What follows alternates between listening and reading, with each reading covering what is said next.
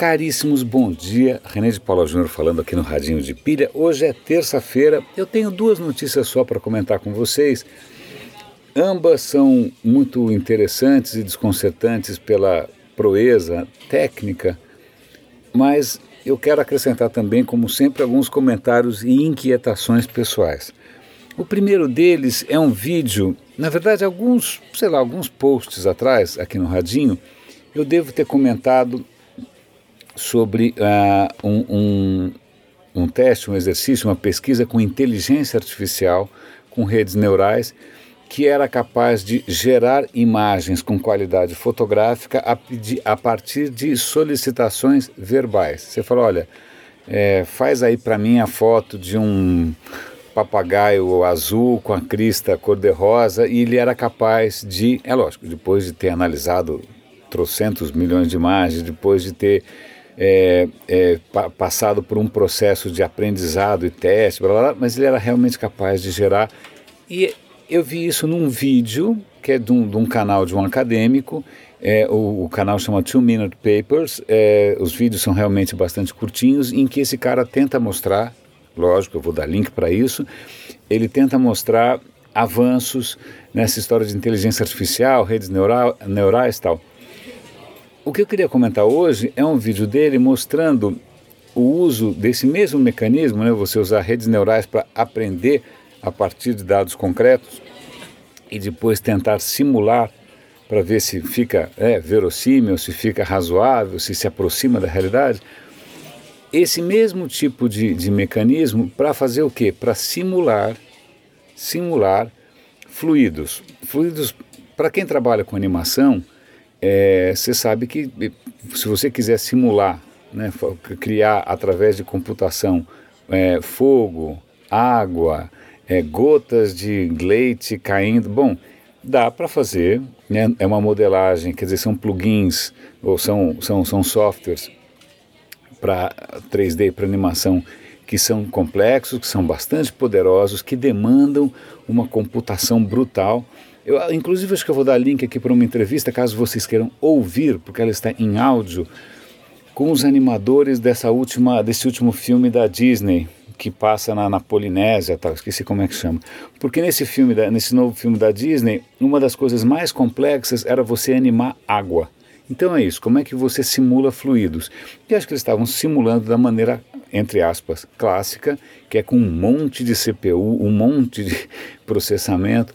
O que esse cara está mostrando é o seguinte: se você colocar essas inteligências artificiais, essas redes neurais, para tentar entender e tentar prever como vai ser o próximo, a próxima imagem, elas conseguem resultados bastante impressionantes. Então vejam o vídeo, porque vocês vão ver ali é, essa inteligência artificial simulando fumaça, fumaça trombando com objetos, gotas d'água, é, cara, na boa, assim, para o olho nu, é impossível, pelo menos para mim, distinguir se aquilo é fumaça de verdade ou não é, se aquilo é água de verdade ou não é, porque o grau de realismo é brutal.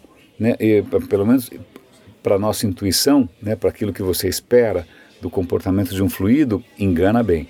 E o que é mais curioso ele faz isso numa velocidade muito maior do que o processamento normal, mas é, é ordens de grandeza mais rápido, né, consome muito menos processamento do que do jeito matemático, é, entre aspas, clássico. Então assistam lá, eu fiz questão inclusive de repassar isso para um, um bom amigo, André Holtzmeister, que é um puto um fera em animação em 3D, é, que está em Nova York, para ver qual era a opinião dele, e, e ele também ficou impressionado.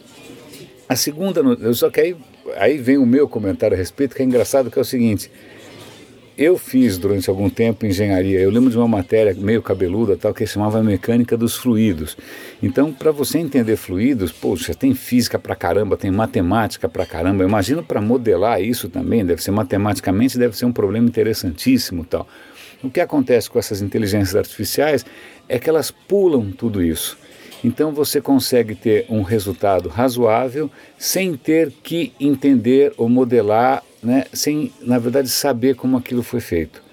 Então isso é uma coisa que me intriga um pouco. Você está conseguindo desenvolver mecanismos ou máquinas que entregam um resultado bom, mas que você não tem ideia de como foi feito, você não consegue fazer na unha, você não consegue reverter, você não consegue imaginar se poderia ter sido diferente, simplesmente pela razão de que só a máquina sabe como ela fez aquilo, mais ninguém. Bom, segundo comentário, vale a pena também assistir, a BBC até fez uma reportagem a respeito, é uma tecnologia que eu já tinha visto por ali, que é o seguinte, estão conseguindo min, como é que chama? miniaturizar ou encolher radar.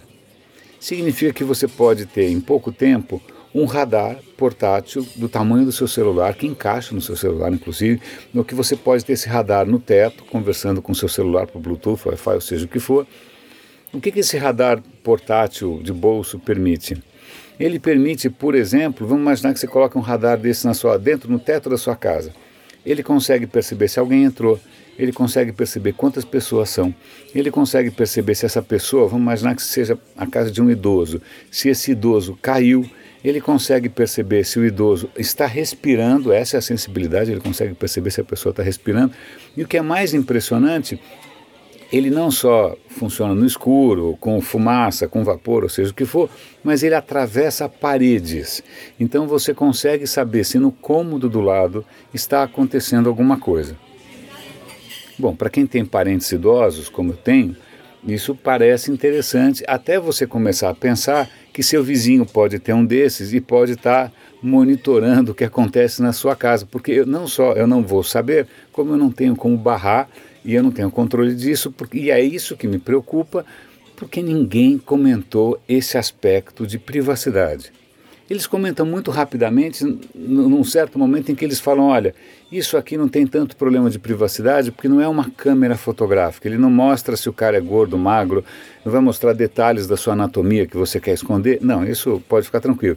Mas a questão é: Vamos imaginar que você esteja em casa e não queira que ninguém saiba que você esteja em casa, ou que você não esteja em casa e que você não quer que ninguém saiba que você não está em casa. Mas não vai ter como você fazer isso, porque embora você tenha paredes e portas, agora qualquer mané pode ter no bolso uma tecnologia que enxerga através das paredes. Né? A gente mora no Brasil, né, que não é o lugar mais seguro do mundo, onde a bandidagem é de uma criatividade e empenho é realmente impressionantes. Imagina só que gracinha né, você não ter mais é, a possibilidade de contar com com a, a, privacidade das paredes. Né? Não, tem uma, não existe mais o entre quatro paredes. Então, de novo, a, aquele entusiasmo com a tecnologia que não para para pensar nas implicações que isso pode ter para a vida civil, para a vida normal de pessoas é, de verdade, né? não só para personas de design thinking, para pessoas de verdade. Caríssimos, acho que era isso que eu tinha para comentar. Eu vou dar os links aqui. Assistam assim que puderem essas, essas animações feitas por redes neurais. É muito impressionante. Essa reportagem do, da BBC também é bacana. É, eu fiquei empolgado. Essa história, o radar é interessante. Eu tinha visto uma outra reportagem. Eu vou tentar localizar. Não tenho certeza que eu vá em que mostrava que um radarzinho desses ele pode te ajudar a detectar, por exemplo, eu, né, vou ao supermercado. Eu não sei dizer se um mamão está maduro ou está verde. Não sei, não sei avaliar banana, não sei, não sei avaliar nada. O que acontece? Um radarzinho no, desse no teu celular, você aproxima da fruta, ele consegue reconhecer o estado em que a fruta está. Né? Ele pode ser treinado para reconhecer se uma fruta está madura ou não, se alguma coisa está estragada ou não.